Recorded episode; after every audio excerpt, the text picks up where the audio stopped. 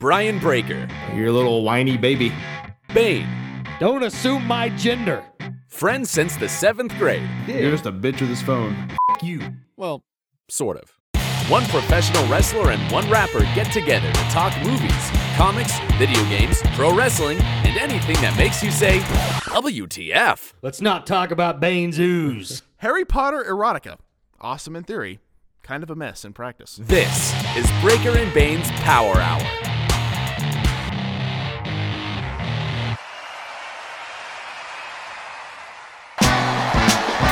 Oh, yeah. Breaker and Bane's Power Hour. Yeah, yeah.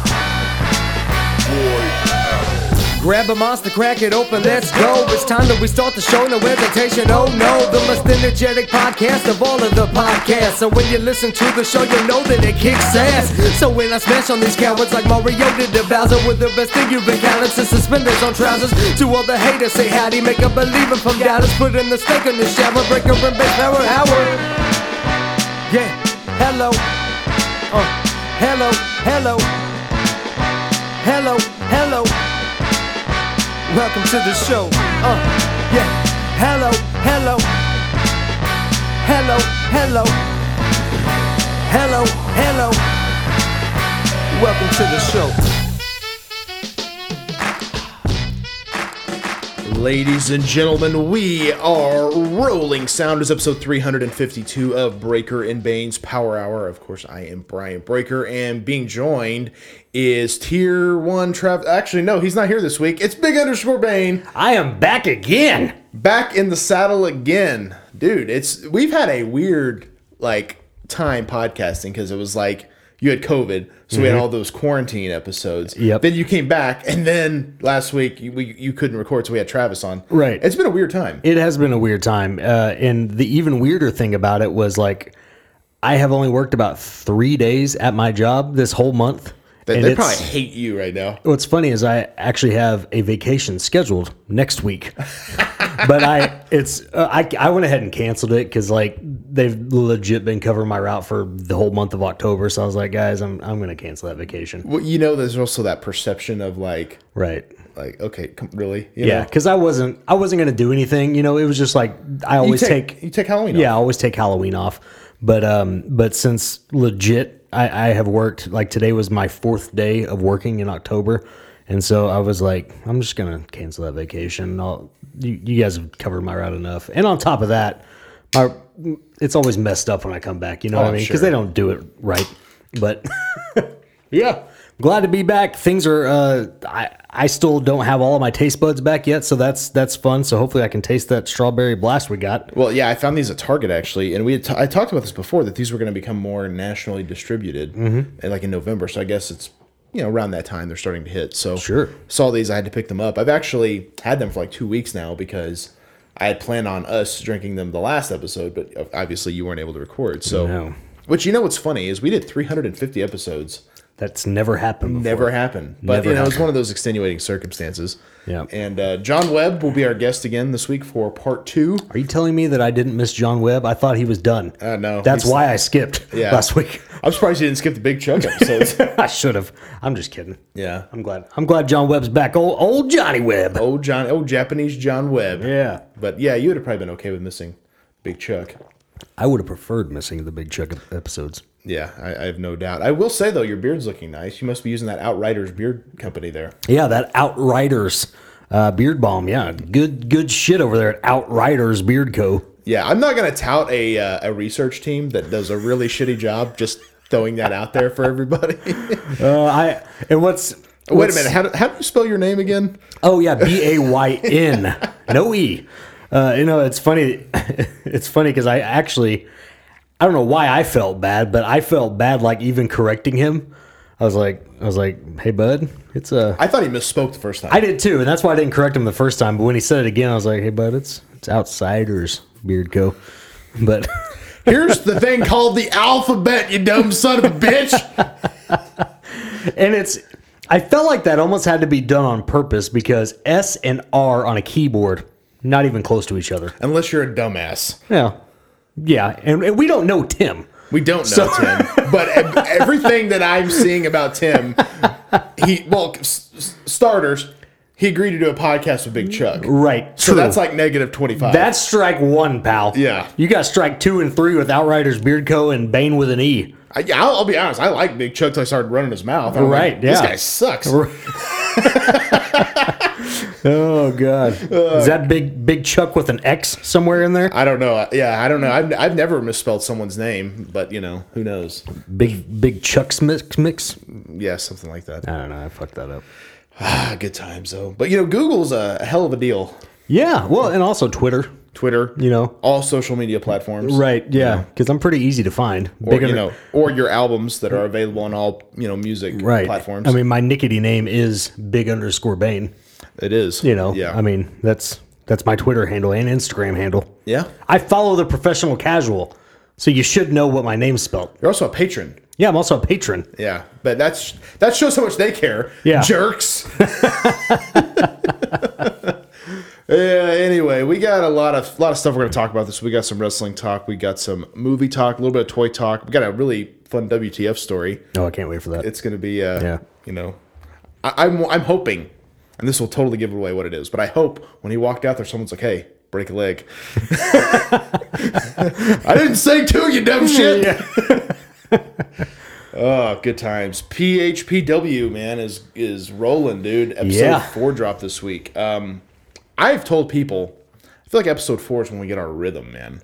It is. And I watch it, it and I'm like, man, this is this is fun. It's fun, yeah. And I actually uh, talked to uh, Tier One, the uh, the official sit-in uh, of Big Underscore Bane. I talked to him over over the uh, past few days and mentioned to him, you know, he really liked the cut scenes and things of that nature and the backstage segments. And I said, well, I like them too. I might have to get a little bit creative from now on because we're pretty limited on on those types of things. But sure, I uh, I I'm, I'm with you. I think we really find our our rhythm, hit our stride around this episode. And I think the pay per view coming up, uh, it'll be it'll already be out by the time this episode drops. That's break, right. right. Yeah, it'll be it was it was yesterday. Yeah, it was, was yesterday. A hell of a show. Hope it you was, guys enjoyed it. Yeah, right. Yeah, but uh, it's. That's going to be a really fun show. I'm really excited about that, and I, I can't wait. It's it's legit our first uh, big big event, so to speak, and we crown our first heavyweight champion, and, dude, I'm I'm stoked. Yeah, and don't sleep on P H P W. It's a lot of fun. I think everyone will dig it, and yep. we have some debuts this week. Mm-hmm. Um, I think we're going to have some – we have some more debuts scheduled for right after the pay-per-view.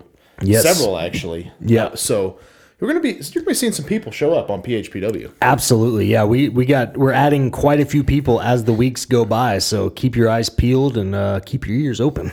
Indeed. Well, what do you say we uh, dive into a little bit of wrestling talk here? Let's do it. Well, here I am again, talking a little pro wrestling while Breaker and Bane take a little break, cracking them Bang energies. Well, listen to me, you two sons of bitches. Get ready to talk wrestling. Stone Cold out. Oh, hell yeah. Thanks, Stone Cold. Shout out to Stone Cold. Well, Big Underscore Band, we got quite a bit of wrestling talk we're going to dive into here. Um, this kind of hit me uh, kind of hit me in the feels a little bit. Um, Kenny Omega made a tweet that he really wants to wrestle Stephen Amell. Yeah. And um, Stephen Amell kind of responded like he was in favor of this. Um, I've said from the beginning, I think it will be pretty... pretty much given that Amell shows up in A E W in a wrestling capacity. Sure. Obviously, he's doing that new show, Heels, and mm-hmm. stuff. And he actually just recovered from covid nineteen. I don't know if you knew he had well, that. Oh, I didn't, no. Yeah, and so um, obviously doing a show that kind of halted a lot of stuff. But I don't think a full-time wrestling schedule would be in his future, but I would love to see him show up from time to time. I'm still of the mindset that he would be great for the Brock Lesnar schedule. Yeah. Not that he needs to be booked like Lesnar, but I think just having that Brock Lesnar schedule. Cause, one, or, one or two big matches a year. Yeah, because he's a, he is a star, and he loves the business. So, like, I think just him, because anytime he shows up, it's like, oh, shit, Stephen Amell's here. Yeah. You know, I think uh, I think just give him that Brock Lesnar schedule and, like, put him in some good good matches. I don't think it's a coincidence that he chose... a show based on pro wrestling as his next big project. No, because I'm sure he's learning a lot.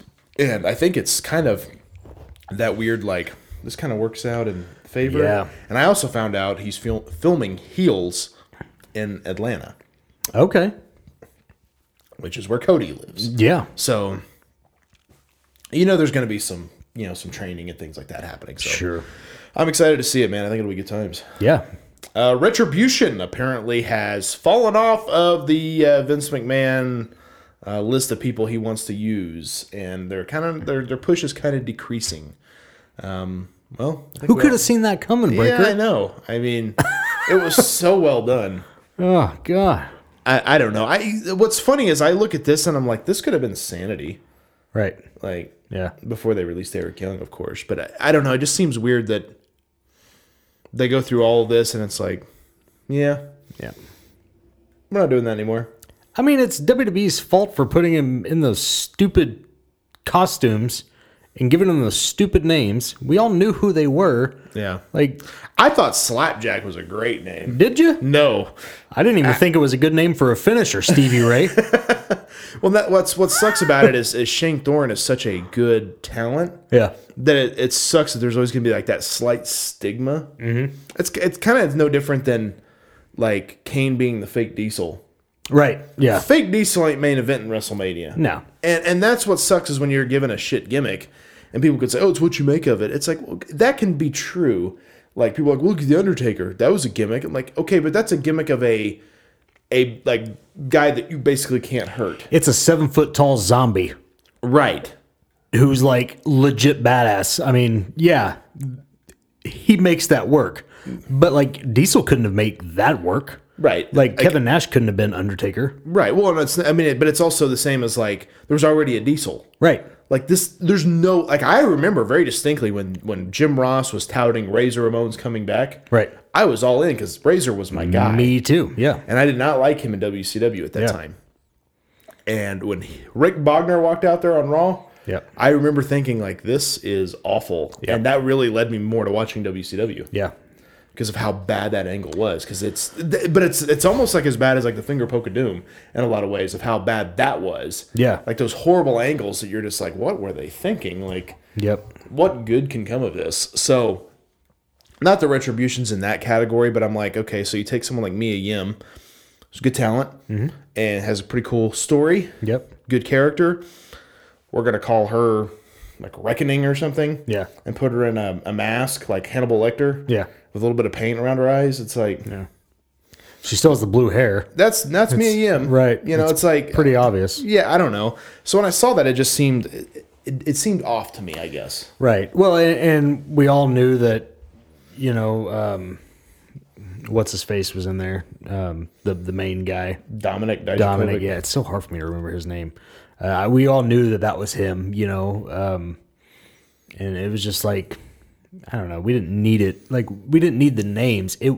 I felt like it would have been cooler if they had just ripped off the ski mask and it been those three guys and Mia Yim. Like then it's like, oh shit. Yeah. You know, but like giving them these cheesy names and. It's it's like clearly this isn't going to be long term. Well, that's the problem with building people on N X T to switch them over. If you switch things up, mm-hmm. it's not going to work.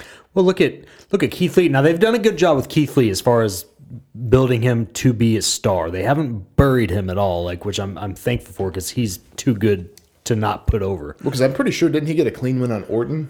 Yeah, and now Orton's the and, champion, and he's still he he got he went over on Elias, which uh, that's not a huge deal, but like he went over on Elias.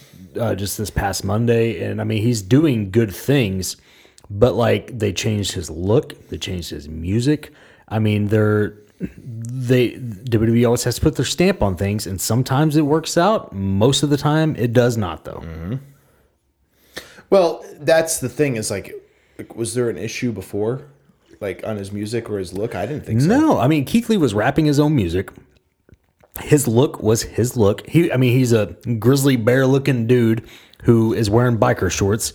It's it's different, but that's but to that's me him. That's the um, what's what makes him special though, right? When you see a guy who's probably what three three hundred three twenty. I mean, he's a big yeah, man. I I I'm, I'm pushing two seventy Breaker. I'm sure he's more closer to four hundred. I don't think he's four hundred. I, I bet he's pretty close. I don't three fifty at least. Okay, okay, but let's let's let's say three fifty, but. He's a big guy, and he's doing leapfrogs and drop downs right. and all yeah. that stuff. That's, to me, what makes him special. Yeah. Because those moves aren't that special when you're, you know, one hundred seventy pounds. Right. But when you're a super heavyweight, it's like, oh, shit. Yeah. And that's what makes him special. So you cover up his physique. I mean, yeah, he's still a big guy, but it's like, I don't know. Like, it just, it was working for him, so yeah. why change it? Sure. I, I don't know. It just seems weird. Yeah. But yeah, I don't know. It's kind of a disappointing thing because, I mean, Retribution, when, you, when you're not a top act and you're doing something goofy like that, it's, oh, that's bad.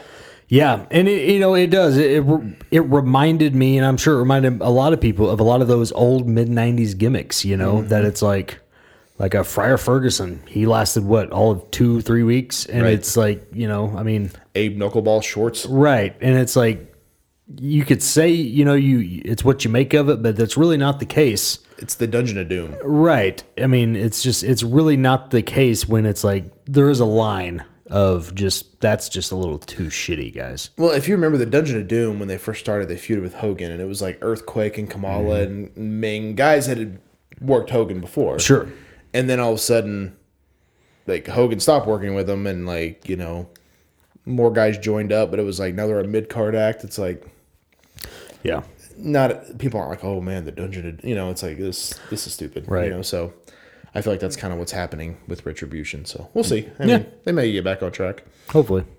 Uh, A E W has announced that they are now selling their first like five pay-per-views on D V D on shop A E W dot com. Uh, that's a big complaint I've had for a long time. I love the fact that they have D V D, that they have these pay-per-views, but I want some rewatchability. And um, yep. I don't know if D V Ds is the answer, Mm-mm. but at least it's something. So what's your thoughts on this, man? Uh, it is, it, at least it's something. But I, I'm still of the mindset that why not just start a network? Yeah. You know, why not just start a streaming channel? I mean, I, I think back, you know, we talked about that before, and we we were like, well, I mean, they don't, they're only a year old. They don't have much in their, you know, archives.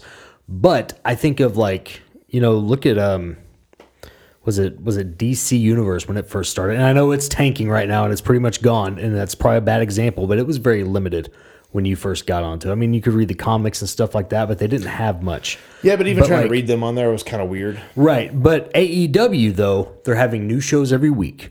They are having pay-per-views every couple of months. Every quarter, basically. They have They have Being the Elite every week. They have A E W Dark every week. They're constantly getting new stuff. And so I think for them to have a network isn't necessarily a bad thing, because in two to three years, they'll have quite the archives. And on top of that, if they had their own network, they could start doing more shows, give people the freedom. Like, like I would love to see the adventures of Jurassic Express. You know what I mean? Like, just some goofy shit, you know? I mean, well, I think uh, Brandy Rose, doesn't she do like a shot of brandy? It's like a cooking show. Right. I, do that on there, because, I mean, that, that would also bring in the female appeal. Well, it's also a variety. It's different. Right. And so I'm, not that not that men don't care about cooking, but I mean, like, I know Dude, Brady's those, really into... Those tasty things on Facebook, I, I, I watch them all the time. I love watching those. I, I'm, I'm like, like, there's no way I'll cook this, but I love watching it. Right, yeah. I actually follow quite a few, like, little little chefs and stuff on Facebook. I mean, never cook. But, um, but yeah, I mean, I think stuff like that would be would be great. And so why not? I mean... D V Ds are great, but it's a uh, it's kind of an archaic way to go. It is. And, you know, like you were talking about all these shows that they can do, Being the Elite, a shot of brandy if they chose, A E W Dark, A E W Dynamite, yeah. plus pay-per-views. Yeah. The thing about a network, when the W W E Network launched, what they touted was all this archival footage. Right. How much of that do you actually watch? Not much. Right. And, I mean, great. It's great that it's there. I love that it's there. And, I mean, there's nothing better than, like, let's watch Halloween Havoc ninety-three. Sure. that That's awesome. I dig that aspect. But I still think the thing that keeps the network rolling is that new content update. Yes, yes. And when it's like there's a new, you know, Broken Skull Sessions, or there's a new documentary, or there's a new whatever, yeah. that's what keeps the show rolling. So if A E W... had their own streaming service, and they did that, like, number one, they could start immediately two more YouTube-style shows with people. Like, you brought up yeah. Jurassic Express. I think a Kenny Omega involving video games would be great. He's a, yeah. big, he's a big gamer. Take people yeah. that do stuff that are big into that, not to mention interview podcast-type series. Like, yes. there's A E W Unrestricted that Tony Schiavone and mm-hmm. Aubrey Edwards do. Mm-hmm. That would be great on there. Let Jericho do the Talk is Jericho show on there. Or, or yeah, or some form yeah. of it, right?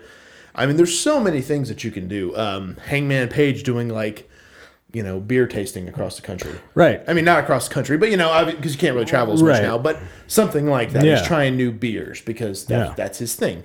different people doing different things. And like, you have so many creative guys on that roster. Mm-hmm. Miro would be another one. He's right. doing Twitch. Like, let him be on there. Yeah. You know, um, so many different things that you could do.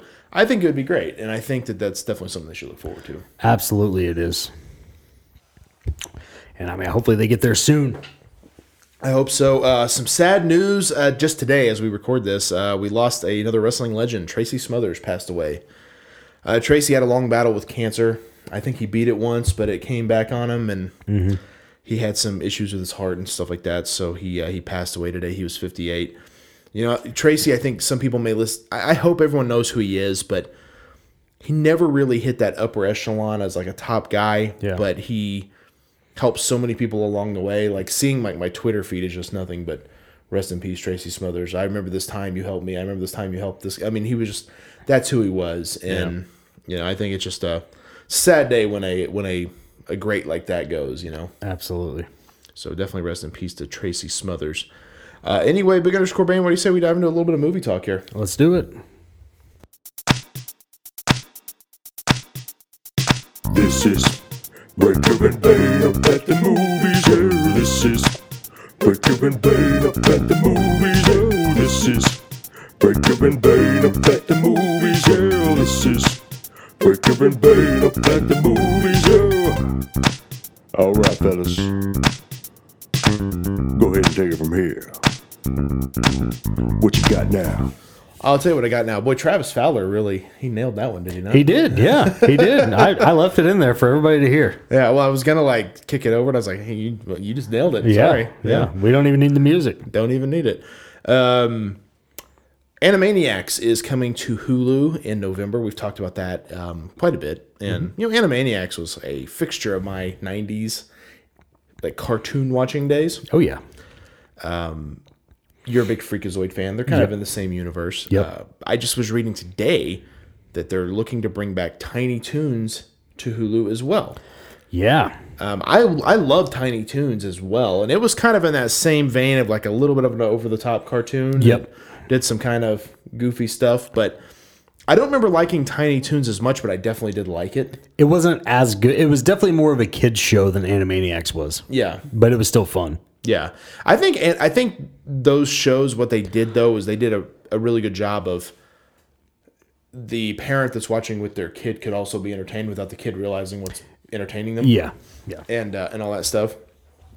Like, I, I think this is great, but I, I was saying to you before we started recording, this has got to be good news for you in the sense of, like, if they're bringing this back, if they're bringing back Animaniacs, Freakazoid's got to be in the discussion. It has to be, but I would assume it's probably down the line past Pinky and the Brain and maybe... Well, Pinky and the Brain are going to be on Animaniacs. Okay, okay. Because remember, they were on that first before they had their yeah, own show. That's right. So, I mean, I maybe maybe it is good they're going to have talks about that. I, I would love to see it um, and him finally getting his own figure after all these years, even though it was that little tiny two-inch, three-inch figure. That's still, I mean, him finally getting his own figure is pretty... awesome. I mean, so I, I don't know. Hopefully there's more of a demand than, than we think. And, uh, you know, I found out just recently, I told you off air that uh, some of Big Chuck's friends are Freakazoid fans. So I, I wouldn't go based uh, off what he says, though. Good God. Once again, a suck it, Chuck. um, In your face. But, uh, but yeah, so I mean, hopefully there's more of a demand than we think. And I would love to see Freakazoid return because I think he was so ahead of his time. Right. Back then, and I can still sit down and enjoy a Freakazoid show, not just because it's nostalgic, but because it's legitimately, legitimately funny to me.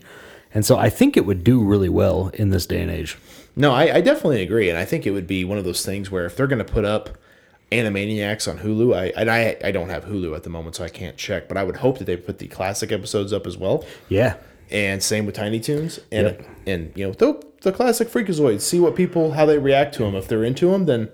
Like, hey, let's maybe think about doing this, too. Well, and I think, you know, I think about, like, a lot of old shows, you know, like, I think of The Office. I know it's not that old, but, I mean, realistically, it's pretty old now. I mean, I mean it started in oh five, and, so it's fifteen years old. Right, and so I think about, like, things like that, but it has all this new fan base because it's on Netflix, and it's mm-hmm. highly promoted on Netflix. I mean, not to say that Freakazoid deserves to be highly promoted. It only went two seasons, but, like, right. if you put it out there and... just feature it for a week or two, just see what people think, you know, because I mean, I'm sure there's going to be people like, Freakazoid. What the hell is that? Watch an episode or two. Right. You know, I mean, I, I, I think that's the only way to get it out there and let, let people get the fandom back.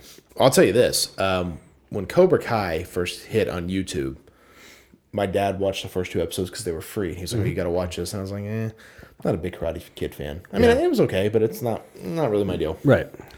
Oh, you got to watch it. It's so good. I'm like, okay, yeah, I'll check it out at some point. Anyway, so a few months later, season two had come out. I still hadn't really watched it. Didn't mm-hmm. really care that much. And then they had season one on Vudu for six dollars on sale. Oh, wow. I'll go and check it out and see, see, how, see how this is. Yeah. And I was freaking like, this is amazing. I love this show. Yeah. Immediately bought season two and then was waiting on season three. And then, of course, Netflix picks it up and we know it's coming out in January. Sure. My point with that is that show made me want to watch the original Karate Kid. Right. Because of how good that show is. Right. Because I think it's, I mean, I even told you about it and I could tell you, like, oh, okay, I'll check it out, but it probably didn't think it was as good as it actually is. Yeah. Because it's an amazing show. Yeah. I went back and watched it a second time because it's that good. It's like one of those shows where you can continually watch and mm-hmm. like you forget how nerdy that main kid is, and like the kids are calling him Rhea because yeah. he's buying Pepto-Bismol yep. and stuff like that. Like all the things that happen, like it, there's so much to it. So to me, I think, you know, stuff like Freakazoid and stuff that could, that could bring a whole new, like if you do a new cartoon for a new generation, that could bring a whole new fandom to what they've done in the past. Absolutely. Absolutely. And I, and I, I honestly think Freakazoid would fit right in with the cartoons that are out now. Mm-hmm. I mean, it's, it's because it's that kind of chaotic, right? Like, um, knowing what it is, breaking the fourth wall type thing. I mean, like I've always said Freakazoid was Deadpool before Deadpool was famous. Sure. And, and that's legitimately the truth. If you go back and watch a lot of those episodes, he's very self-aware. You know, he treats everything like he's on a on an actor's set. You know, I mean, there's plenty of times where he, like, a couple of times in certain episodes where he yells cut and then, like, talks to the director and shit like that. You know what I mean? Like, he, he's very, it's just, it's just, it's poking fun at that type of stuff. And right. I, I think it would fit right in with, with cartoons today. Yeah, which I think that's that's really cool. So I'm looking forward to Animaniacs and Tiny Toons. Yes. Showing back up soon. Well, what do you say we uh, dive into a little bit of toy talk here? Let's do it. Here we go, open the box, it's the part of the show where Breaker and Bane do a bit of toy talk. Here we go, open the box, it's the part of the show where Breaker and Bane do a bit of toy talk. Well, Big Underscore Bane, we're kind of diving into some wrestling figures this week. I think a lot of people will be excited about that. Ringside Collectibles showed new uh, mint-on-card images for the WrestleMania Elites, uh, which these include parts for a build-a-figure um Paul Ellering with Rocco, mm-hmm. which, I mean, that Rocco was so short-lived. That's kind of crazy that they're putting him in figure form, I think. Yeah. But uh, first one we got is Chyna, which is in her WrestleMania seventeen gear, the purple gear with the women's title, and uh, Rocco. So that's super offsetting to me to see Chyna and then a ventriloquist dummy in the same package. Oh, yeah. Yep. Very, very weird, but great figure. Yeah, absolutely. I think I think you really have to notice that little build-a-figure thing at the bottom corner to to understand what's going on here. Yeah. Uh, next up, we got Goldberg. Comes with a blue Universal title. Is this the first blue Universal they've done? It could be. I, I mean, don't, I don't. Right, I don't know right offhand. They may have done that already, but uh, this is kind of like current day Goldberg, which I think is fun. You get the gray beard, old man Goldberg, as I like to say. Yep. Comes with a Paul Ellering head, which is a little offsetting as well. Yep. You know, because if you don't know, you don't know. Uh, Shawn Michaels, this is actually my favorite figure of the set, WrestleMania nine. I love this one. I love that look of Shawn Michaels. Super cool. Yes, I agree. That was like his early version of the Heartbreak Kid, and, and honestly, probably my favorite version of the Heartbreak Kid. Agreed. I love that one. And then uh, Edge, this is from the, sh- the hardcore street fight with uh, Mick Foley. So he's kind of got like the, the loose-fitting pants and the work vest and stuff and the baseball bat. Uh, not a great one. It's okay. What is that? What is that face? That is not Edge's face. Yeah, a lot of people were kind of complaining about that. They're like, "Who the hell is that?" You know. Yeah, and why is that bat bent? Yeah, I was wondering that too. I don't know if let's, it was just pa- packaged badly or what. Let's not complain about A E W when uh, when W W E's throwing in bent bats. You don't have bent bats? I don't have bat. Ain't nothing about me that's bent, pal. Uh, we also see images for Elite eighty-one. Um, also, too, um, every year they change the box coloring a little bit, or they change them a little bit. Last year they were red. This year they're white, kind of trimmed in red. So I think it's kind of fun. Mm-hmm. Uh, first up, we got Bianca Belair. Um, I think it's a pretty good figure. Yeah. Not, I mean, nothing I would pick up, but not, not too bad. Uh, we got uh, Montez Ford from the Street Profits. I think that's a really good figure, actually. Uh, I really, I really dig that one. Got a lot of cool accessories there. Uh, Angelo Dawkins, um, the other member of the Street Profits, is a fun one. Got his uh, extra hands and all that good stuff. Uh, Mae Young. This is the uh, collector's edition. This is a fun one. I think that's what's fun about the collector's editions. It's like those figures that they think may not necessarily sell super well in the main line, but you know, gets Mae Young in the line, which I think is cool. Right. Yeah. So I'm I'm assuming that this is like a smaller run for these collector ones. They're basically only available. Usually the legend people are available in Walmarts. Like if it's like an N X T person, mm-hmm. you know, they're available like Cassius Ohno. They're available at Target. Okay. Uh, next up, uh, Stunning Steve Austin, my favorite figure of the set. Got the W C W tag title, which is the first time ever. The Hollywood Blondes vest and the uh, clackboard, I think is what they called it. Yeah. Um, the fact we don't have Pillman breaks my heart, but I love that figure. Yeah, it's a great figure. And seeing Steve with hair is so weird to me. It's not the same guy at all. It's not. Um, it, even the figure makes it just look so much different. But then we got The Rock, uh, kind of in his workout attire. And I could be wrong here, but I believe this is the first figure with the updated Brahma Bull tattoo. Well, and I was actually about to complain about this figure, how messed up his tattoo looks. And then I was like, oh, wait, no, that's the updated Brahma. I thought, I was thinking that was like a Samoan tattoo on that arm. And then I was like, nope, that's the updated Brahma Bull, so never mind. Because yeah. I was about to complain about how it's not covering the whole shoulder. Yeah. And I'm not a, I'm not a huge fan of just like figures and like workout clothes, but like, this works for The Rock, I think. Yeah, and that's generally how he shows up when he's there. Right. So, I mean, because he doesn't really wrestle anymore. So, like, I mean, that's it makes sense. Uh, then we got uh, Shinsuke Nakamura with the Intercontinental Championship, the new updated version.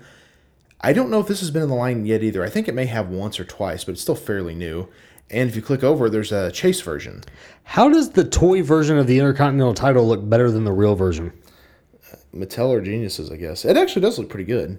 I don't hate that belt. I just like that classic look better. That's my opinion. Yeah, well, my, my issue with the new version of the Intercontinental title, it has always just been those two globes on the outside. Yeah. And it seems like with this toy, I don't know if maybe they just didn't have enough space. It looks like they almost cut it down a little bit to where yeah. it's more like just part of the design instead of just two separate globes. Yeah. I don't know. That just That's always been off-putting to me, seeing those, like, because it makes it too, way too wide and too short, you know. Yeah, I agree. Uh, you got a favorite figure out of any of those? Um, I really like that Shinsuke. I like that blue and black gear. But uh, I'll be honest with you, man. I I'm kind of kind of with you. That Angelo Dawkins, can't beat it. Good God. Good no, that, God. That Stunning Steve Austin, man, is definitely going to be the one. I mean, that's yeah. And not only that, seeing that tag team title. Oh, yeah. That's the first time I've seen that W C W tag team title, so I'm incredibly stoked about that. Um, there was something I was wanting to ask you about it. If you go to the scroll to the top, you see those uh, ring cart. Uh, yeah. WrestleManias. Are those coming soon? What is the... Those are available. Those are available now. now. And it's just Macho Man and Andre, but they both have the the ring cart. You know, the ring cart is kind of a, a weird thing because those only appeared at two different WrestleManias, but yeah, that that to me was always kind of a fun thing to see. Well, and I also feel like that's something that collectors have been begging for sure. for a while, and so it's good to see that they're actually getting them. Um, There's a guy on Twitter that actually makes those. With, yeah, I remember with, that with yeah. uh, a three D printer. So I think it's smart of Mattel to do them, and you know I think it's great. I think it's good too, and it looks like the figures are just basics, but I mean, still, yeah, that's worth it to get the ring cart. You know? I, yeah, I agree. I think it's I think it's a super fun thing. Absolutely. Uh, what do you say we uh, we dive into this W T F story? And boy, do we have a W T F story! Let's do it. Well, in my world, the world of ten thousand lakes here in Minneapolis, Minnesota, where I am the governor, I see a lot of things that make you say W T F. A lot of things that make you go off the grid, from alien invasions at Area fifty-one to all kind of conspiracy theories. I'm the governor. This is Breaker and Bane's Power Hour, and these are things that make you say W T F. Back to you, Gino Monsoon. Thanks, Governor. Shout out to the Gov. Uh, so this one, Big Underscore Bane, you actually had not seen this before we podcasted, but I wanted to show you. Uh, so a backyard wrestler was born twenty years ago. Yes.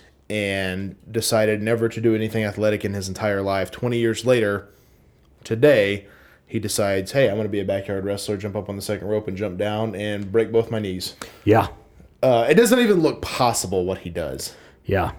It's uh, it looked like he turned around yeah. when he jumped off that second rope. Uh, the funniest thing to me was that he did the Sting yell. When and it, was, it, with the Wolfpack music with playing. With the Wolfpack music playing, and, and I didn't get a good look, but did he have face paint on like he was actually trying to be Wolfpack Sting? I hope he did. I hope he did too. And all I got to say is you just don't turn your back on the Wolfpack. Might you wind up in a body bag. Might wind up in a body bag. And uh, I, I, this guy apparently did turn his back on the Wolfpack. I mean, he also turned his back on his knees. Good God. Yeah. Uh, that it doesn't. It's definitely a worse break than Sid, yeah. which is saying something. Yeah. It looked like he bent his knees normally. That's how bad it looked. Like he was sitting in a chair. Yeah. But the other way. Yeah. It was terrible. Yeah. I, uh, I don't even know what to say about it. If you have not seen it, it's out there. Yep. Um. I guess old WrestleBotch kind of got some heat for posting it without like a warning. Oh, come on. And so and so then he he posted like, have you seen like the worst chair shot ever from Hogan? Where it's like barely touches. Dink. Yeah. He's like, sorry about that. Here's the worst chair shot from Hulk Hogan. Uh, yeah. Dink. Yeah, it's just. It's like the tink heard around the world. Yeah, it's like a love pat. It's so bad. Yeah. yeah. I'm going to kick Goldberg's. I mean, at that point, just don't use a chair, you know? No. I mean, that's why I've never liked like weird weapons like a sledgehammer. Yeah. It's like, come on. Like, well, because, you know, in real life, that person would be dead. Well, of course. Yeah. yeah. And so it's, uh, I mean, it, the the thought of, the idea of a sledgehammer when it first came about was like cool to me because, like, you know, most of the time you're going to miss, you know? Right. And so, like, I think is, I think that was okay when it missed, but when they started actually, like, doing the gut shots and stuff like that. I was like, ah. That's why I like the kendo stick because it hurts. And you can see that it hurts. And it leaves welts and yes. stuff. Like, so I'm like, I'm okay with that. But like, yeah, those really over-the-top weapons, it's like, I mean, if you're going to pull out a sledgehammer, it's like, all right, well, I'm going to pull out, you know, freaking nail gun. Right. You know what I mean? It's like, it doesn't, it doesn't right. really work for wrestling. So. I like, uh, I like Bray Wyatt's giant hammer that he has now, though, because that's just so ridiculous. The mallet? Yeah, but like... I think he actually has that on the uh, Battlegrounds game. Does he? I think that's I think that's fun, but like, I don't know, stuff like freaking sledgehammers and I don't know, like chainsaws. I know that was never used as a weapon, but when Chainsaw Charlie had his, I mean, yeah. it's like, ugh, you know, you know they're not really going to use that. It's too much. Yeah. Yeah, it's too much. Anyway, let's uh, let's take a break. Let's get John Webb back on the show, and then we'll be back to close it up. Boom. It's time for the interview segment on Breaker and Bane's Power Hour. All right, ladies and gentlemen, we're back here with part two from John Webb. John, last week we kind of we kind of touched on a lot of different stuff, man. We touched on uh, wrestling in Italy and. Uh, becoming a father for the first time and, you know, just things about maybe the independent wrestling circuits in certain areas that you're not a huge fan of. And we kind of wrapped it up. We wrapped it up with uh, opinions on certain things in wrestling, which I, I think is fun. And actually, I'm going to start off this week. I'm going to throw a couple of them at you. Um, oh, okay, shit. Yeah, here we go. All-time favorite tag team. Uh, opinion-based again, yeah? Of course, yeah. Uh, oh, man. Um... Tag team.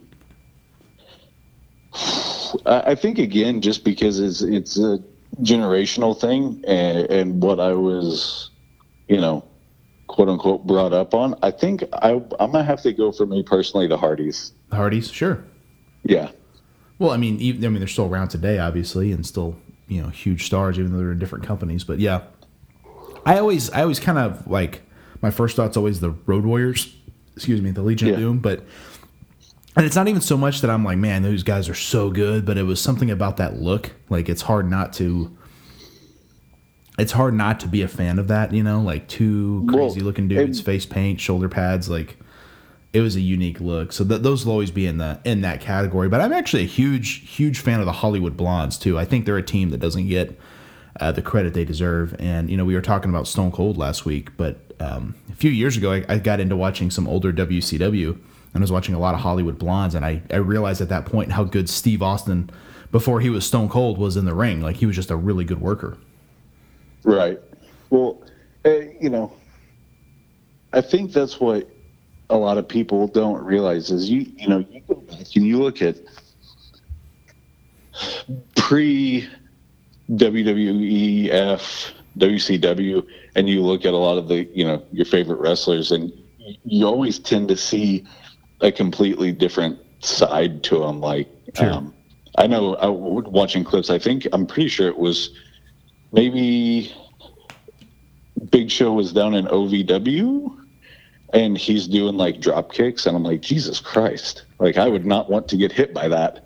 But I mean, I don't know that you ever saw him do it on Raw. So he did a couple it, on Nitro when he was the Giant, like randomly. He did a couple of random things like that, and it was, I think it was always for him to show that he could do it, not that he needed to do it, you know?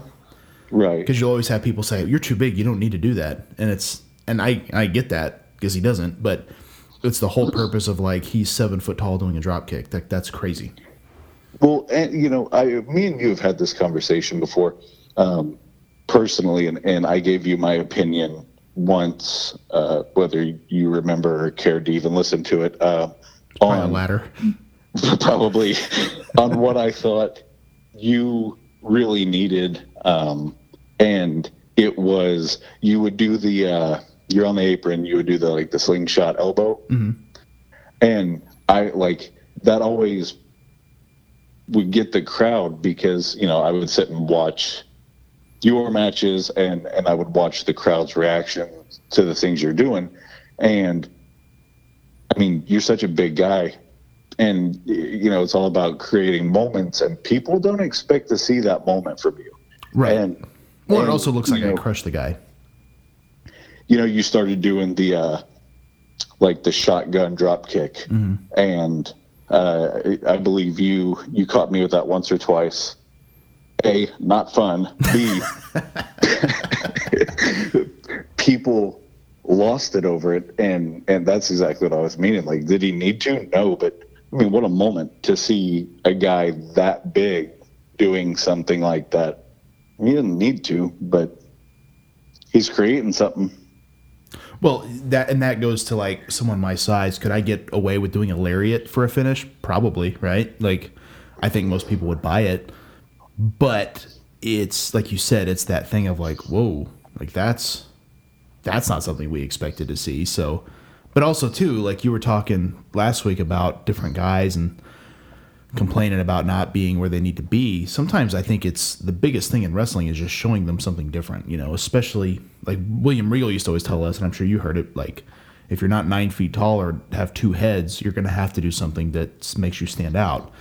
And I don't know how many times I've seen just a average size guy that's an average worker, and I'm like, there's nothing wrong with anything he's doing, but no one's going to pay money to see him probably, unless you happen to be like the absolute very best there is, and you're not. So that's that's a lot of people. So it's it's that thing of like, for me, I always like when I moved to Oklahoma, one thing I tried to do in every match was do something different, like something, and not every match, but if I had a match with someone who I thought I could I could have a good match with, I'm like, I'm going to try to do something a little bit different tonight just to see if I feel or sense something different. Do I sense a different reaction? Do I sense a different um, whatever? I, I just want to try something a little bit different that I haven't done before to see to see what happens. You know, and that's kind of like the whole practice before you get to a, a big stage. A lot of that was the shotgun dropkick, you know, like, okay, I want to do this in Japan. The first night I did it in New Japan, Lance Archer was backstage. And if you remember right, he was, he kind of took a liking to us when we were in Noah. And he came up to me because he just happened to be backstage visiting. And he goes, "You popped everybody with that." And I was like, "Really?" He goes, "Yes." And I was like, "Oh shit. Okay. I may have something," you know? And then that's one of those things I'm like, no one there has probably seen me work. All of a sudden, they see this big dude run across and drop kick a dude across the ring. It did get a reaction, and and it got a locker room reaction. Now, I'm not the type that's like, oh, I want to pop the boys. That's never been a goal of mine. But I think when you do and you pop the audience, you've done something right. Well, and I think in in that regard, it, there's a difference between um, popping the boys just to, to do it and popping them because they're impressed by something you did, which mm-hmm. I think is probably more um, the realm of what happened for you. Is it wasn't, I'm just going to go out and do a six thirty to the floor sure. to get a reaction. It was a genuine, like, oh shit, look at this guy. Yeah. So that that's kind of cool. I, do, I, I don't think you've ever told me that story before, so that's that's cool. Um, I think. Well, and I also knew he was not the type to make that up. You know, he would have he wouldn't have told me that if it didn't happen. Right. the The thing about it is, though, whenever you look at this, like you look at a team like uh, Shane and Mikey, mm-hmm. right? And, and I think if I'm not saying Shane wasn't like a powerful wrestler, because he, he was, but he also did a lot more of the flashy stuff than Mikey would do.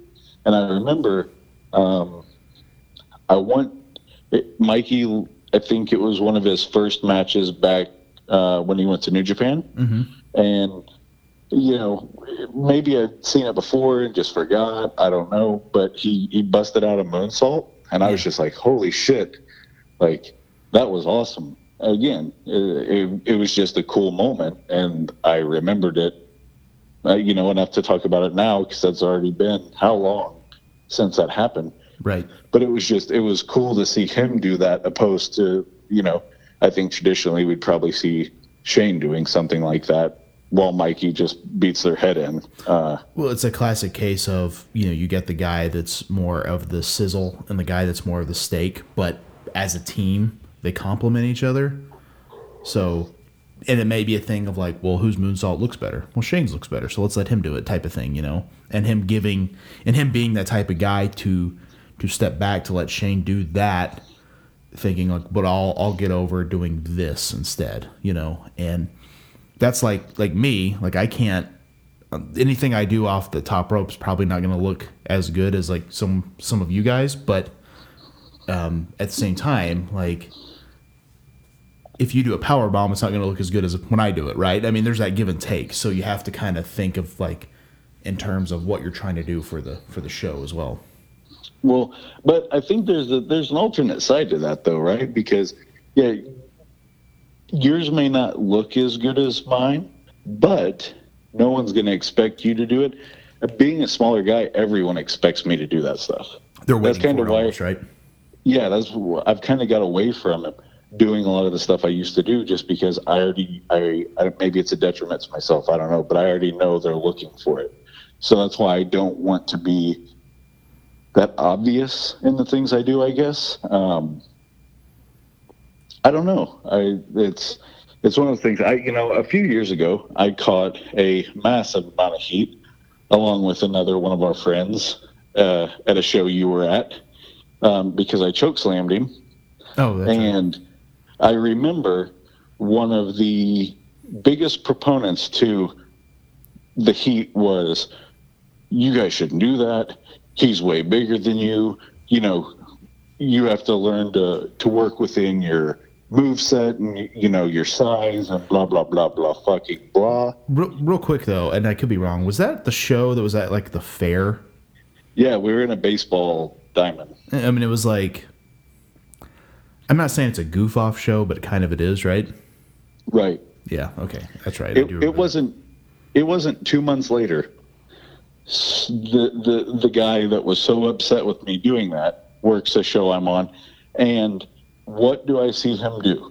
Because he's a bigger guy. Mm-hmm. I see him climb up to the top rope and hit a big crossbody on a guy. Right. I'm not saying he can't do that. I'm just saying learn to work in your own fucking moveset and don't steal my shit if you're already expecting me to do it. Because, you know, what's one of the, the, the don't do something that's already happened in another match thing? Well, what if I'm after you? Right. You just took one of my things. Right. But you're going to get pissed at me for chokeslam? Get the fuck out of here. That's honestly one big part of the reason why I slowed down with wrestling so much. There's too much bullshit in it, man. There is. It's well, just there's so much of like that. Here's my opinion, and I'm going to throw it at you like it's fact, but it's not. You know, like at the end of the day, like the Hurricane did the chokeslam too, right? I, I mean, Triple H took it. I remember that. So it's yeah. it's it's a ha-ha spot. Who cares? Right. And that's that's just one of the big reasons why I just, I don't know. I, it, people in the wrestling business are the first ones to take the fun out of being in the wrestling business. Sure. And it's just, it, it almost seems not worth it, I think, for me, because of those people. No, because I, I, I why, why do you want to why do you want to surround yourself with fucking negative ass people? You don't, right? No, and, so, and that's and that's a big thing for me over the last few years. I mean, you know, some of this I I I did um, get away from negative people or people that I felt brought me down, because bad character corrupts good company. You know, like it it always can happen if you're around people who are negative and and and. fill your head with stuff. It can easily happen to anybody, and all of a sudden you end up with like a, a terrible attitude too, or you end up mad at this or mad at that, and and there's no reason for it. Um, but to kind of kind of shift gears to something, you know, you talked about kind of wrestling. You know, certain elements of it don't really make you happy anymore. Are you still a fan in the sense that you enjoy watching it on T V? Like, are you watching it at all? Do you watch it a little bit? Do you catch it here and there? How's that going? No, I don't watch wrestling really at all. Um, I keep up on Japan because yeah. I like the style. Um, I like the guys. Most, you know, a lot of them I'm friends with, so I, I, I keep up on that. Um, U S stuff? No, not really. I, I, I, I watch wrestling via Twitter these days, and that's kind of, you know, if I, I don't feel like wasting three hours of my night sitting through a show to see nothing when I can at ten twenty check Twitter and then go back and watch it if something worth watching actually happened. Right. That's kind of where my life is with it. Do you think you would have been that way if you hadn't got in the business? Because I think about that a lot, because before I became a wrestler, Monday Night Raw was destination television, you know, SmackDown. Yeah. Destination television. I could not miss an episode.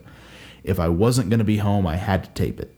And I couldn't tell you the last time I watched Monday Night Raw. Like it was, it's probably been like since I actually sat down and tried to watch it was when I was in developmental, so like twenty twelve, twenty thirteen. Like, and that's no lie. It's been that long. Um, I just, for me, it's like I know everybody's like trying hard, and every, you know, it's nothing against the people they have. It's just none of the people they have and the stories they have are are appealing to me. I think is one right. of the biggest parts of it. Um, I don't know. I, I think it's because we're all, you know, bookers in our own head to a degree, sure. whether we, we're we in the business of, or this, not. This could be better if we did this. This would be better if they did that. Why did they yeah. waste that guy? Why did they book it that way? You know? Yeah. And, and I think they make a lot of moves that, um, just aren't for me. Like you look at, you want to look at somebody they have on their roster, right?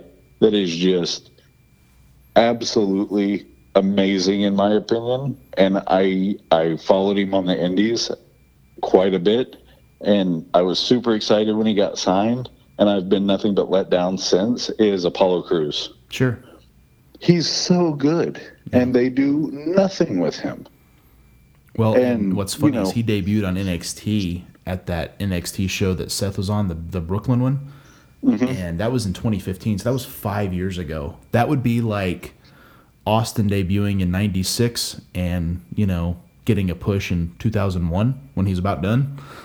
Right. I mean, like, to put that in but, perspective, that's a long time to do nothing with somebody. You know, and no offense to him. I, he's just not my cup of tea. Um, I'm sure he's a, a fantastic person. I don't know him. Never even met him. But, you know, then I see they, they're constantly pushing, uh, like, Bobby Lashley. Mm-hmm. And I'm like, come on. Like, if if you're if you're pushing a narrative there, at least push it with somebody that's, like, fun to watch. I don't know. Yeah. It, you know, it's it's one of those things where I've thought this, and I don't know if you've ever had this thought, but you look at like Apollo Crews as a good example. I think Heath Slater was a good example, and there, there's others, but it's like someone like Heath Slater, who I think was a good talker. I thought he was good in the ring. I, I didn't really see any. I thought he was incredibly entertaining.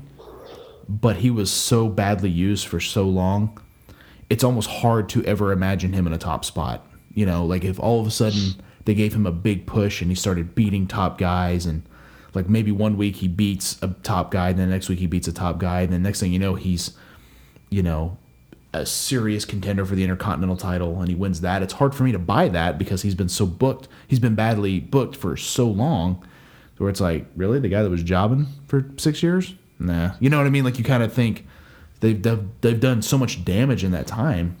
This guy's not a top guy.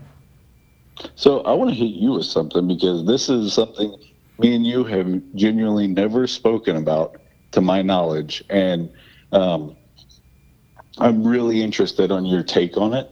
Um, so, you know, a while ago I said that I they're they're clearly pushing a narrative there. What's your take on the uh, the Black Wrestlers Matter uh, movement that's been going on as of late? Um. So my my opinion. I don't want to. I don't want to upset anybody with, with this topic, but I don't think it's right to push something because of a narrative. I think like Kofi Kingston's a great example of they pushed a guy that deserved it when he got it.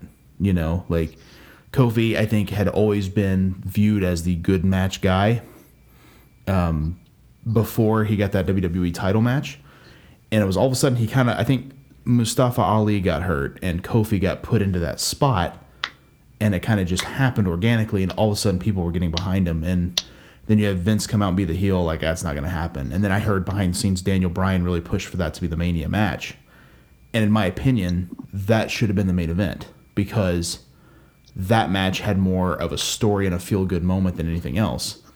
Right. But they had so, at that that particular year, they had pushed so hard for the women's revolution, the women's revolution, the women's revolution, that that kind of had to be the main event. Whereas I'm like, to me, it never felt like that was supposed to be, like, it wasn't like this match is so big it's got to be the main event. It was just, we're making it the main event because we want to make history, as opposed to this just happening organically. And I feel like that's the case with almost any political thing where you do something just to do something. It's like, but that's not the, that's not the right answer, in my opinion. Like, push people that are good, that deserve it. And it shouldn't matter, you know, anything along those lines. If, if they're a good worker, if the crowd's into them, if the story makes sense, go with it. Like Keith Lee, I think, is a great example. He comes in, he's a big dude, he moves super athletically, and he beats Randy Orton clean on pay-per-view. Like, that's great. You made a star in one night.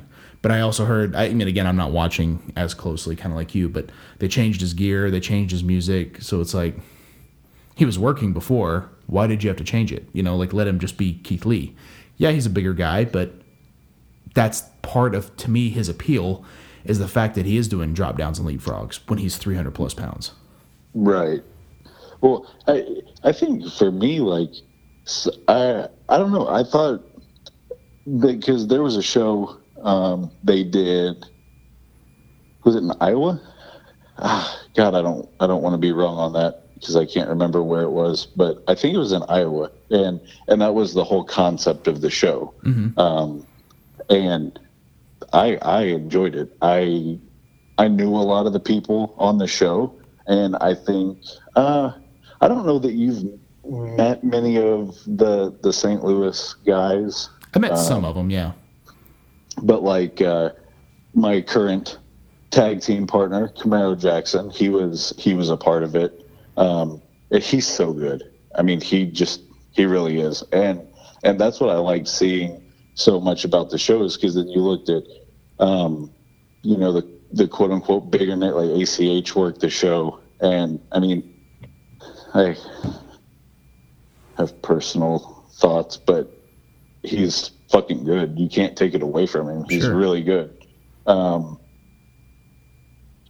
So I, I don't know. I was I thought it was cool. I, I liked the whole the whole uh, concept, and I know like then companies started like uh, sponsoring matches. Mm-hmm. I started seeing, and I thought it was cool to see W L W sponsored one, um, and just all the other different companies that uh, w- put it putting forth support, I think, I think was pretty cool.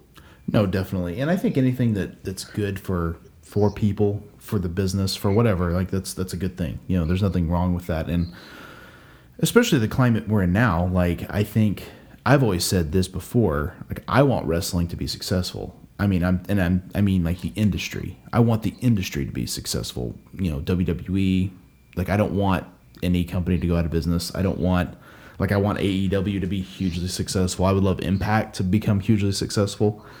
I would love New Japan and Noah and all these um, Japanese companies to become hugely successful. Um, you know, because there is uh, Ring of Honor, another one. You know, I want them to become hugely successful.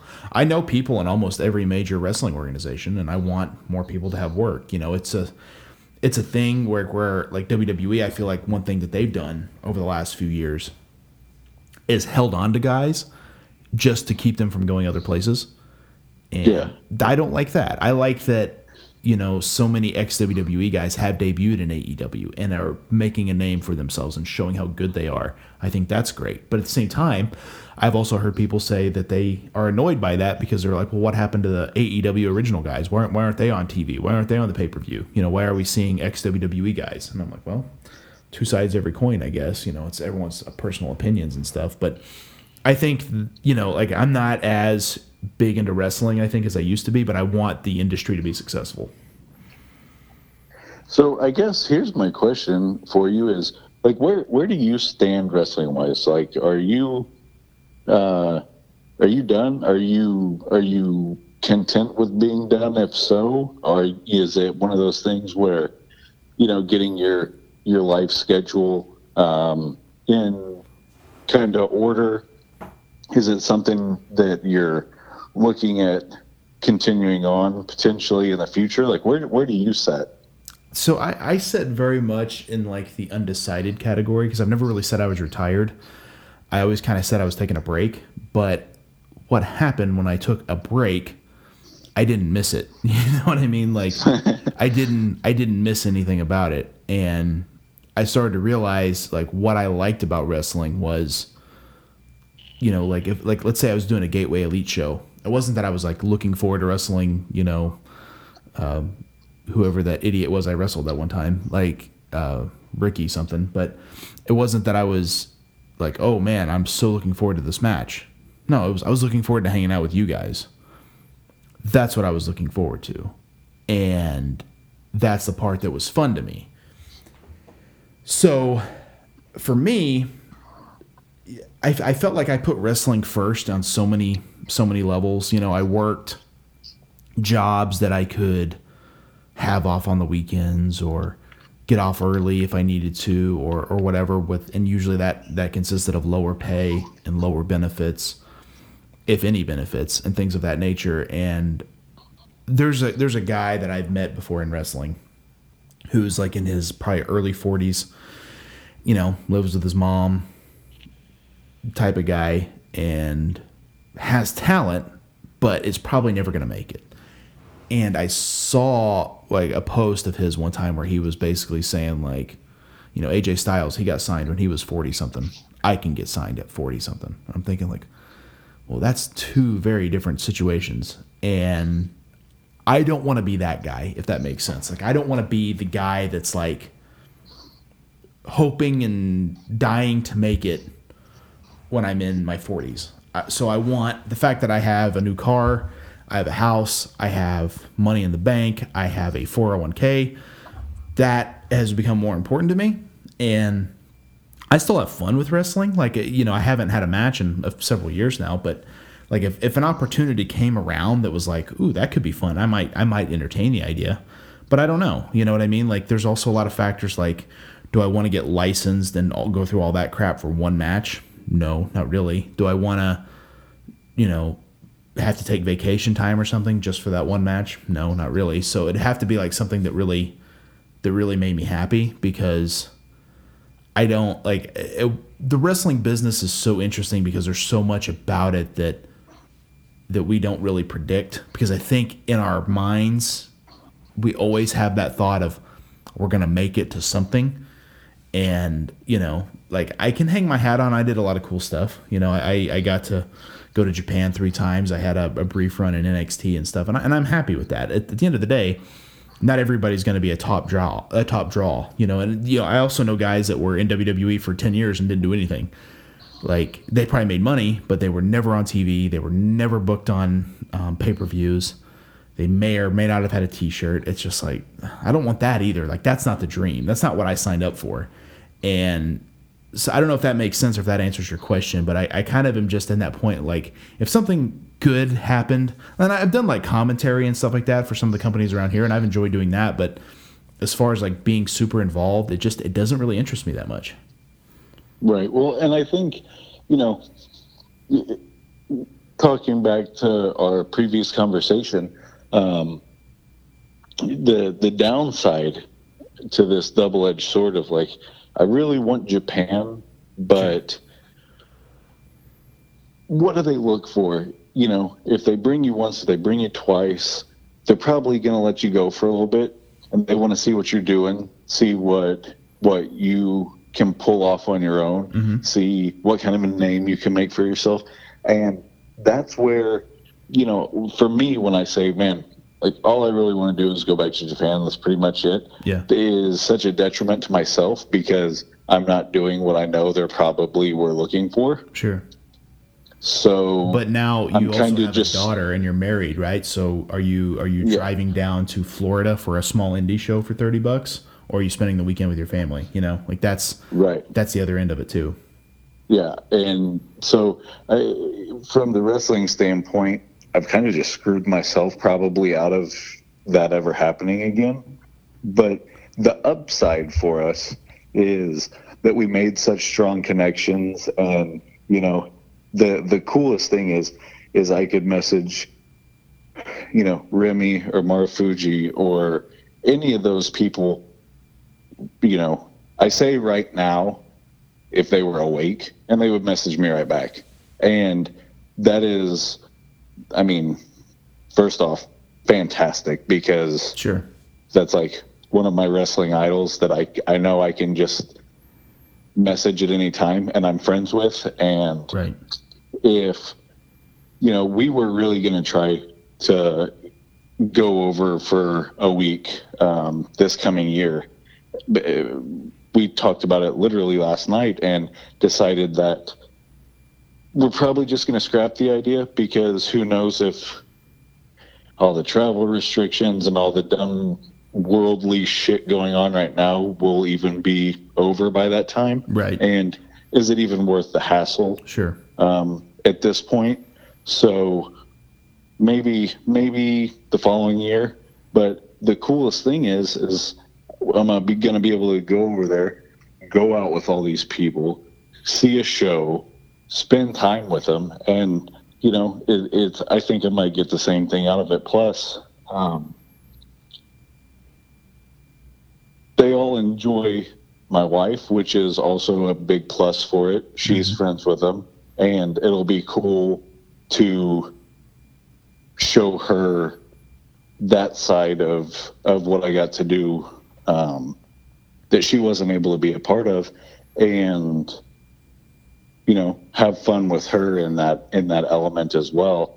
And I don't know, I think, I think that will, I think that's still going to be able to give me the same fulfillment of just being able to go over there and work.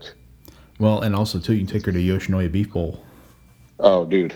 I, you know, they have those out in California. I have heard that. Yes. Uh, Yes, I have. That's a short that. drive. Yeah. I, want a, I want a five dollar bowl. I have to, have to travel two thousand miles to get it. yeah, yeah. I, I have heard that. I wish they'd pop up more. Oh, man, that was that was good stuff. Well, dude, I don't I don't want to keep you all day. I know you probably got a, a busy day ahead of you. Um, awesome sitting down with you again. I feel like this whole hour just kind of flew by, like, super fast. Yeah, it did. We, we should do this uh, more. I and agree. Then you can just delete the recording because nobody wants to hear it. uh, you got any uh, social media you want to plug? Let people know where they can find you. Yeah, uh, Twitter, Instagram, uh, John Webb, H L E. Uh, you can find me there. Tweet me. Talk shit. It'll be fun. I'll do it back, maybe. Good times. Anyway, John, I appreciate you being on, man. And uh, like I said, hopefully we can do it again before two years this time. Yeah, I hope so. All right, appreciate it, buddy. And we're back. We're back. A big thank you to John Webb for being on the show. Always cool talking with him. He actually had not been on in like two years, man. Wow. And uh, we didn't even notice this. I mean, that shows the impact that John Webb has on all of us. Hey, I noticed, pal. I noticed. Oh, Japanese John Webb. You know, as many times as he's been on the show, do you realize I've only met him once? Really? It's only been that one time. Where was that at? At uh, the, the, the compound, the Tulsa show. No kidding. Yeah. Yep. I think ah, that's right, because the time you came, I think you came to Missouri twice and he wasn't there. Both times he said, Bane's coming. Nope. Was that like a monumental thing when you finally met him? You're like, hey. Well, me and him kind of made a big deal about it, you know, but like, I don't think anybody else gave a shit. Yeah, people are like taking pictures like, oh, this is right, yeah. Once in a lifetime, ladies and gentlemen. Elvis Aliaga was like, oh my God, it's happening. It's happening. Instagram Live, Instagram Live. Yeah. Good times. Actually, uh, so next week our guest is going to be my dad. Awesome. So I, I've I kind of have wanted a podcast with him for a while, and mm-hmm. I just I never had. And uh, you know, my dad spent a lot of time, especially like in the seventies and eighties, mm-hmm. doing uh, full contact martial arts, kind of yeah. before like U F C and things like that. And so I've heard all of his stories, but never like in chronological order. Yeah. So it was really cool, kind of getting him to kind of break everything down. So if you guys didn't know, Papa Breaker is a badass. Definitely. And, I and have, he used to have a badass mustache, too. Yes, he did. And so one of the pictures I found to promote it is him doing a flying sidekick in probably like eighty-three, mm-hmm. and he's got the stash. Hell yeah. Yeah, so. One of these days, he's got to bring it back. Oh, yeah. He for has sure. to. Oh, for sure. So it's, it well, it's like that. There's something about that dark mustache, like the Dan Severns, Don Fries, where you're just. It's tough looking. Tom Selleck. Yeah. You're like, okay. That yeah, dude. Mike Hagar. Right, yeah. It's tough looking. It is. And your dad's like an imposing guy. He's a big old dude. I mean, he's a little bit shorter than you are, but like he's still taller than me and bigger than me. And even if he wasn't, he could still kick my ass. So, like, I mean, it's just adding that mustache is just like. Makes him more badass. Well, there, there's a story, and I, I, I didn't know if he would go into detail because he's he's so modest usually, but he did a tournament. This, this is the end of part two, just so everyone has some familiarity, where a guy took a cheap shot on him, oof, and he like legit beat the shit out of the guy. Nice. And I mean, like, broke his nose. Wow. Like, I mean, bloodied him up pretty bad, like beat the shit out of him. And he went into detail about it. It was pretty interesting to wow. to hear it. I think everyone will get a kick out of that. I'm excited to hear it. And your your dad also, too, was quite the prankster growing up, if I yes. recall. Yes. I don't know if you guys go into any of that stuff. We didn't. But, I mean, that's also, too, a thing where you're not going to get someone's life in an hour. Sure. And so I kind of am aware of that. But it's like, okay, well, what can we talk about this time? Kind of like Gamble. I've had him on how many times? Right. right. And most of the time it's just shooting the shit. You know? Right. But, yeah, he's pulled some pretty ridiculous pranks. I think one of these times, even if it only lasts for a half hour, I think one of these times we need to get him on here for, like, I think that would be a good April Fool's Day episode. Just him going through some of his old pranks. I, I will say one of the best pranks he ever pulled on someone, which I thought was just genius. He was in college, mm-hmm. and he had a roommate he didn't really like. He was kind of a, a doofus, mm-hmm. and he had an early class. This guy had a little bit of a later class, so it was snowing. So he hid all of his shoes besides his flip-flops.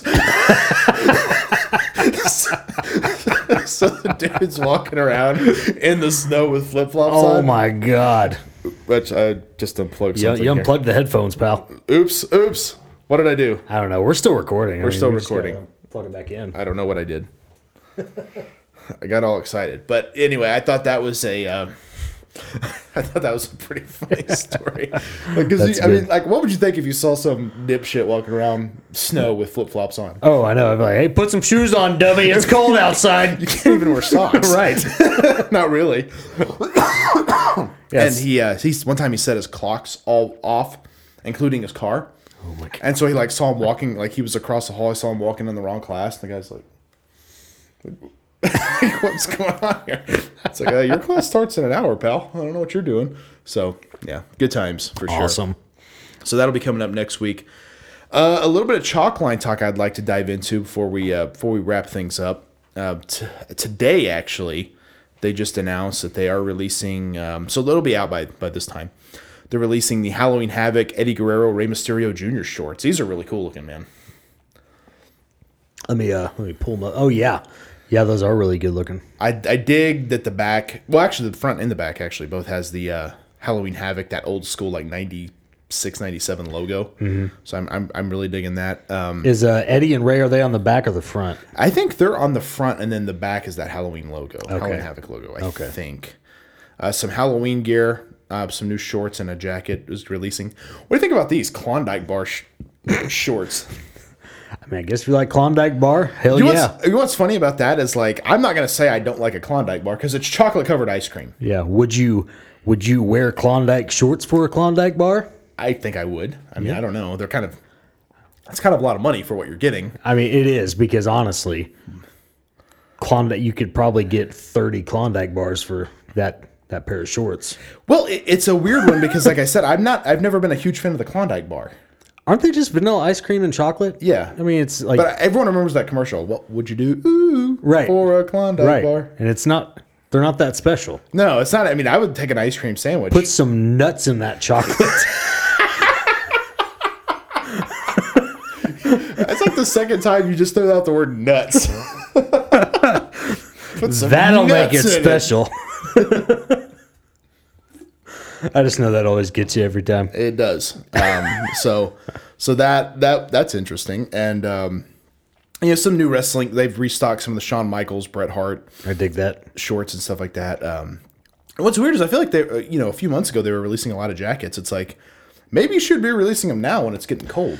Yeah, I would think that um, that maybe right now is the time to be kind of holding off on the shorts and maybe switching your. Your focus to jackets, and uh, do they ever do hoodies or anything They've like that? They've done hoodies, yeah. Yeah, I mean, I bust out some more hoodies. I mean, I'd probably be more okay with buying hoodies than than jackets, depending well, depending on the price point. But they did these two jackets too. Actually, uh, R J from Ringside Rant sent us a tweet where it's the Bret Hart and Razor Ramon jackets. Yes, which is the gear that they wore at the ninety-three Rumble. Yeah, which I think that's kind of fun. And that's when they had the match together, right? Yes, yeah, the title match. Uh, what what did you see? The Black Ranger Zach shorts. Those are pretty cool. They have a Green Ranger pair as well. So I'm wondering if they're going to do all the Rangers get their own pair of shorts. That would be awesome. I'm not seeing that. Where is that? It's it's kind of a little ways down in the middle. Oh, okay. I see them now. Yeah. Yeah, that would be great. Now, one thing, too, that you brought up the shorts. I think last year that's what they did is they, they just did the shorts in the spring and the summer. Mm-hmm. But I think the shorts have become such a popular thing. They're realizing they can kind of do them year-round and people are going to buy them. So sure. That might be it. I mean, I, I wear shorts year-round. Like if I'm going to the gym or something, I just wear sweats over it. So right. Eh, I don't know. It's kind of depending on, on you know, your own thoughts there. But yeah, absolutely. They're they're releasing a lot of cool stuff. They have a Doink jacket that just came out. So I'm hoping a pair of Doink that. shorts is in the future. Yeah. Um, I would love that. So yeah, absolutely. Lots of cool stuff from Chalkline. So check them out. Um, Power Hour Pro Wrestling, dude. We saw the debut of High Level Enterprise. Yeah, and it wasn't a good debut. I'll they, be they honest made their with presence you. Known. I'll be honest with you. When you beat up the boss, and uh, you know, or one of the bosses, I mean, that's not a good idea. I don't think you're in for some payback. Yeah, Sonny Boys. And, and we'll, we'll reiterate it right here. I mean, well, it's already happened at this point, but pay-per-view, Ghosts, Goblins, and Grapple Holds. Yeah. You know, as of this recording, we don't know what's going to happen yet. Right. Because it's definitely live. Right. We definitely didn't pre-record it. No, and it's definitely real life and not a video game. Exactly. So, High Level Enterprise versus uh, old Breaker and Bane over here. Yeah. It's going to be a good time. I'm stepping in the ring. I'm going to whoop that ass. Now, we also saw the debut of Elvis Aliaga. We did, yeah. He um, decided to kind of accept Bill Venus's challenge. Which leads me to the fact that we also saw the debut, unfortunately, of Bill Venus. Yes, which, unfortunately, I just, I had to let him in, man. I just, I, he makes he me sick. kept just bugging me about it, and so he kept saying, like, I'll be out in my van if you, if, if you need me, and I was like... All right, and so I will tell you, the Midnight Melee prank was one of my favorite things ever. Wasn't that great? That was, I thought that, that turned was, out great. It was great. Yeah, but uh, I like when Bill's the butt of a joke. Yeah, me too. He is not a fan of that. Um, I can't imagine he is, but, but it's good. Uh, yeah, good times. But yeah, Elvis Aliaga debuted, slapped old Billy Boy in the face, and they're gonna have a match at Ghosts, Goblins, and Grapple Hole. Which I mean, again, it's already out. But you, if you haven't seen it, if you it, haven't yeah, watched it, it, check it out because it's going to be a hell of a match. Absolutely. And then, uh, of course, we also saw a couple other debuts: uh, the Scranton Strangler, yes, and Prison Mike. Yeah. Um, I mean, what do you say? What do you say about those two? I don't know. I wonder if Golden Face is next. God, I hope not. Get me the hell out of Scranton. Yeah, it's it's going to be something. But check out po- Power Hour Pro Wrestling. It's on YouTube. So much fun. And, um, again, don't take it too seriously. It's, it's all about having fun. So. Yeah, it's all it's all just a ridiculous game. But we're going to be gearing up for our November pay-per-view very soon. Absolutely. So, cool times. Anything else you want to add before we get out of here, man? Uh, let's just plug it up. I'll get to some get to some news uh, when we get to the plugs. All right, well, so check out uh, some of our other friends who do podcasts. We got Fully Posable, the Wrestling Figure Podcast with Jeff and Scott, dropping a new show every Sunday. Wreck My Podcast with Jordan Zeilinger and his crew over there. In fact, I heard an episode of them just last night where they were dissing us for not liking Pepsi Blue. Huh? Well, but they were like, but you like Mountain Dew Code Red? I mean, yeah. It's cherry limeade, bro. Yeah. I mean, Get what the hell it. is Pepsi Blue? It's garbage. There's a reason it went is it, away. Is it a blueberry? You remember that crap? Bottle of shit? I don't know. I mean, good Lord. I mean, you guys, okay, you guys can't talk crap about what we drink, considering I've I've listened to you guys drink these weird-ass beers for the last three years. Yeah, it's true. So, suck it. Suck it. But check out Wreck My Podcast. Super, Absolutely. super fun show. Great dudes. I saw today they released one on Hocus Pocus. Which is... That's like the, the go-to it's, family it's Halloween a, film. It's a go-to, and I'll be honest, I don't feel like it holds up, but I still watch it. Yeah. Like, every time I watch it, the I'm kid, like... My, my niece and nephew like it. I'm like, every time I watch it, I'm like, that really shouldn't be holding up today. Like, no. People should be, you know, doing some cancel culture on this shit. But Yeah. But it, it flies. I think it's because it's a Halloween movie. Sure. But, um, but yeah, it's a... It's weird. Yeah, for sure. Uh, the Positively Pro Wrestling Podcast with Steve and Eric. Check out their show, a retro look at pro wrestling. Super fun. Doing the Favor with Eric and Barry. Check them out. Um, always fun time listening to those dudes. I love love hearing them chop it up. Mm-hmm, mm-hmm. Uh, a good chance they're going to be showing up on Power Hour Pro Wrestling. Absolutely. Yeah, I think I think when they come, uh, when I say when because I guarantee you they will. When they come to the Adrenaline Arena, they are going to... Um, They're going to be putting the hurting on people. Barry's going to be doing the legwork and the sheets. Damn right. Yeah, just like the song says. Yes. Uh, trivia with Buds with Ryan Buds, especially if you like trivia for road trips. I'm about to take a road trip. Mm. Be one to throw on. He'd be a fun guy to... Uh, we ought to, we ought to try to convince him to come to the arena. I think he would be like like the Riddler. Yes, that's what know? I was thinking. Yeah, that'd be great. Elite Eight Showdown with old Big Chuck and Tim over there. Um, I mean, it's a great show. Sometimes... They say things wrong. Sometimes they spell things wrong.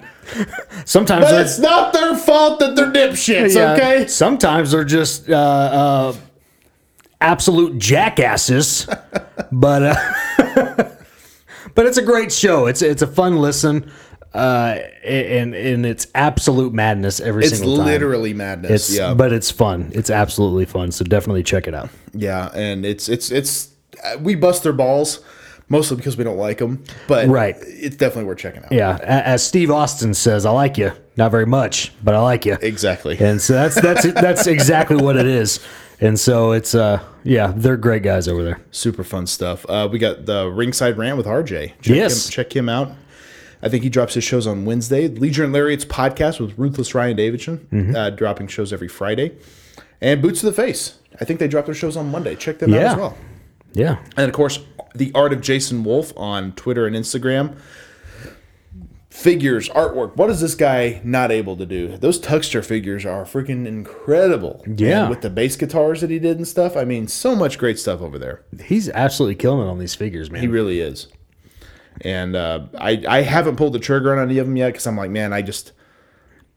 I don't know. You know what I mean? Like when you start diving down that road. Well, usually when they go on sale, like like the Zeus figure, it went on sale like right around the time where I was like, like my cell phone bill and like everything was like due all at once. I was like, crap. And by the oh, time I had money, always, it's always how it is. Right. By the time I had money, it was like gone already. Oh yeah. So, so yeah. If you want some of those Hasbro figures, you want to continue to add to your Hasbro collection, mm. jump on it. Absolutely. And, of course, Bane, your music is over there on uh, Apple Music, Spotify. Yep, yep. Wherever you get your tunes. Check it out. Uh, our other podcast, No Holds Barred with Bill Venus. Yes, and I, I got a quick little thing about that. Um, as of as the day we're recording this, I don't know if there will be an episode this week. There may be. Oh, it's and, such a heartbreaker. Right. There may be. There may. Everything may might work out fine, but we may be on a quick hiatus uh, for a few weeks. I know uh, Back to the Nintendo's kind of on a hiatus right now. It is. I was going to dive into um, that too. And so No Holds Barred might be too, um, for obviously for different reasons. I've, like I said, I was down with COVID for a couple weeks, and then I had a family emergency that's really tied up all last week. And so for pretty much the past month, I haven't really even had time to record.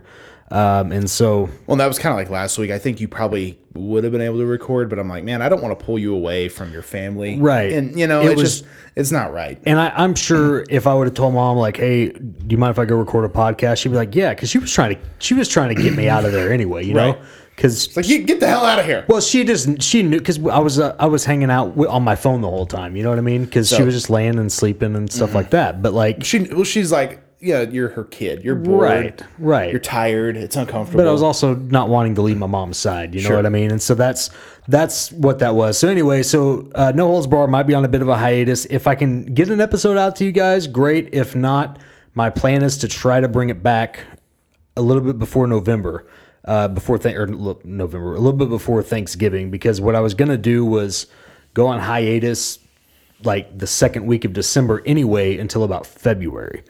And so some kinks in the plans, but we're going to we're gonna do what we can to get you as many episodes until the official hiatus, um, which is, you know, only a month or two away. Oh, boy. Oh, yeah. boy. So Bill Venus, the hardest working man in podcasting. Yeah. He's got to be taking this news hard. Yeah. Well, does he even know? No. Okay. What a dummy.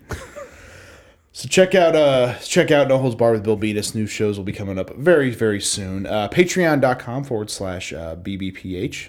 Um, join If you join our Patreon, you can get, um, if you're a five dollar patron, you get two gifts every year. three dollars gets one gift every year. Mm-hmm. one dollar, you get everything um, as far as our content yeah. as well. So you get the energy shot every Wednesday. Mm-hmm. You get early access to Power Hour Pro Wrestling two days early on Tuesdays. Yep. yep. And... Um, And it's awesome. So I, so I, we really, really want you guys to check it out. So uh, patreon.com forward slash BBPH. And that will also get you kind of fast tracked into the adrenaline arena. Exactly. Um, so, and, and we're, we're not trying to use Patreon or, or the adrenaline thing as, as a way to get more patrons, but we're just saying that's, that's kind of the plan. Like um, I know you mentioned it last week with Travis, but um, at our next pay-per-view after Ghost Goblins and Grapple Hold, We we kind of I had we had to make an adjustment on the fly because we got a new patron, and so yeah. he debuts at the pay per view. And if if you're listening, you know who we're talking about. But um, but yeah, we we kind of had to make a, an adjustment because you know we got a new patron, wanted to make sure we got him in there as quick as we could. Absolutely. Uh, Average Panda and Outriders Beard Co. yeah. Um, oh wait, did I, I, let me say that. Let me look at my notes again. Outriders Beard Co. Yeah. Wait, no, wait a minute. That's not right because I'm a dummy, yeah. so I don't know how to draw out an S. yeah, so at uh, outsiders beard co dot com. Uh, wait a minute. That makes a whole lot more sense because that's a thing, not Outriders. Yeah, I don't know what the hell an Outrider is, but I do know what an Outsider is. Um, Chico. Um, hey, yo, you're yeah. a dumbass. One more for the good guys. Yeah. oh, man. Uh, so anyway, at Outsiders Beard Co., we have been having a promotional scent profile this month. If you have missed it, it has been Candlejack. And Candlejack. As of this recording, technically, I was going to have it be done and be gone. But, again, I was down for two weeks with COVID and was super busy last week. So for most of the month of this scent profile, I wasn't really available to even promote or make it. So what I'm going to do is for half of the month of November, I'm going to have keep it up there, but I'm going to put it at a twenty percent discount. Oh, there you go. So get you some Candlejack. As of this recording, and Breaker, you've been wanting to check it out yourself, even I though have. You don't have a beard. I don't. I brought a bottle of the beard oil, and I want I want you to have a little sniffski. I'll have a little. I'm gonna I'm gonna sniff it like I'm Snitsky. Let's see if I can get it here. I'll just, uh, I'll do color commentary. So Bane is digging through his backpack. I found it. He found it. There it is. Yep. So hang on. So the, actually, too, I don't know if people know this. This is kind of a throwback to Freakazoid, isn't it? It's not? a throwback to Freakazoid because one of the uh, villains was Candlejack, and his whole thing was like he was like a. It wasn't a Halloween episode, but it was a very spooky thing because he was like a ghost, and okay. if you if you said his name, he came for you and, and grabbed you and things like that. So it might be because it's a beard oil and it's still in the bottle. It might be a little hard to smell, but give that give that a little whiff. All right, this is live on the air. A whiff. Oh, I like that. Yeah. So what it is? It smells like the fall. Yes, it's. It's the main scent is Ooh, I like that a lot. Is a a kind of a not a pumpkin spice, but like almost like a pumpkin pie. Yeah, and then it Which also I love pumpkin pie. Yeah, and then it also um, had adds in some marshmallow scents to it, and then see. there's a little bit of vanilla, and there's um, there was something else I added into it that is actually like brain farting right now, but um, great scent profile. Oh, it's great. I love it. And we're going to keep it in for two more weeks, and then I actually have a Thanksgiving um, scent profile that I'm going to do. Haven't named it yet, but I have it all, all together. It's going to be, um, again, kind of also similar, using the, the marshmallow, and then I'm adding in uh, cranberry. Oh. And so it's going to be kind of fruity, and but it's going to be fall season kind of Thanksgiving meal, you know, kind of feel, but it's going to be good stuff. So I'm really excited for that. So I'll talk more about that next week. But yeah, twenty percent off. Um, I'm going to put that discount. It should be good to go. I mean, no discount code needed by the time. Boom. By the time this drops. So check it out. Get you some candle jackets. That smelled great. I love it. Yeah. I wish I still had a beard so I could uh, rock some of this. But I've, I've been growing mine out. Well, so I, I worked. Full story. I'm going out of town today. I'm actually going to Missouri to visit like Jack Gamble and all mm-hmm. them. Mm-hmm. And so I'm supposed to shave. Yep. And I didn't. Oh. I was being a rebel. So hell yeah. yeah. But it's not. I mean, I'm not going to get a full beard by the time right. I, I have to go back to work. So yeah, it kind of sucks. But it is what it is. Yeah. But yeah, check that out. Outriders Beard Company. Nope. That joke's never going to get old. It's Outsiders because that makes more sense and is an actual thing. Absolutely. And then also you can check out all of our t-shirts. ProWrestlingTees.com forward slash Brian Breaker, B B P H dot redbubble dot com, whatamaneuver dot net. You can uh, search by store for Bane or for Breaker and Bane's Power Hour. Mm-hmm. Check all that stuff out. Absolutely. Great stuff. And uh, anyone who's a, a Power Hour Pro Wrestling fan, the Ghost, Goblins, and Grapple holds official t-shirts on our Redbubble store. Yes. And I think the plan as of right now is to release all the pay-per-view sh- logos as shirts. Yeah. Or you know, they're not shirts. Uh, you know, Geyer will correct me. Mugs, whatever you want to get them on. But I, you know, we're t-shirt guys. Right. So I have the Ghost Goblins and Grapple Hold shirt. It's awesome. Yep. Super fun. The November pay-per-view, I think we announced that on P H P W next week. Yes. So you'll get to see what that is. It's a it's a fun one too. Yep, absolutely it is. So great stuff. Thank you guys for checking out Breaker and Bane's Power Hour. I'm Brian Breaker. I'm Bane. And we will yeah. see you guys in seven days. Peace easy. One more time.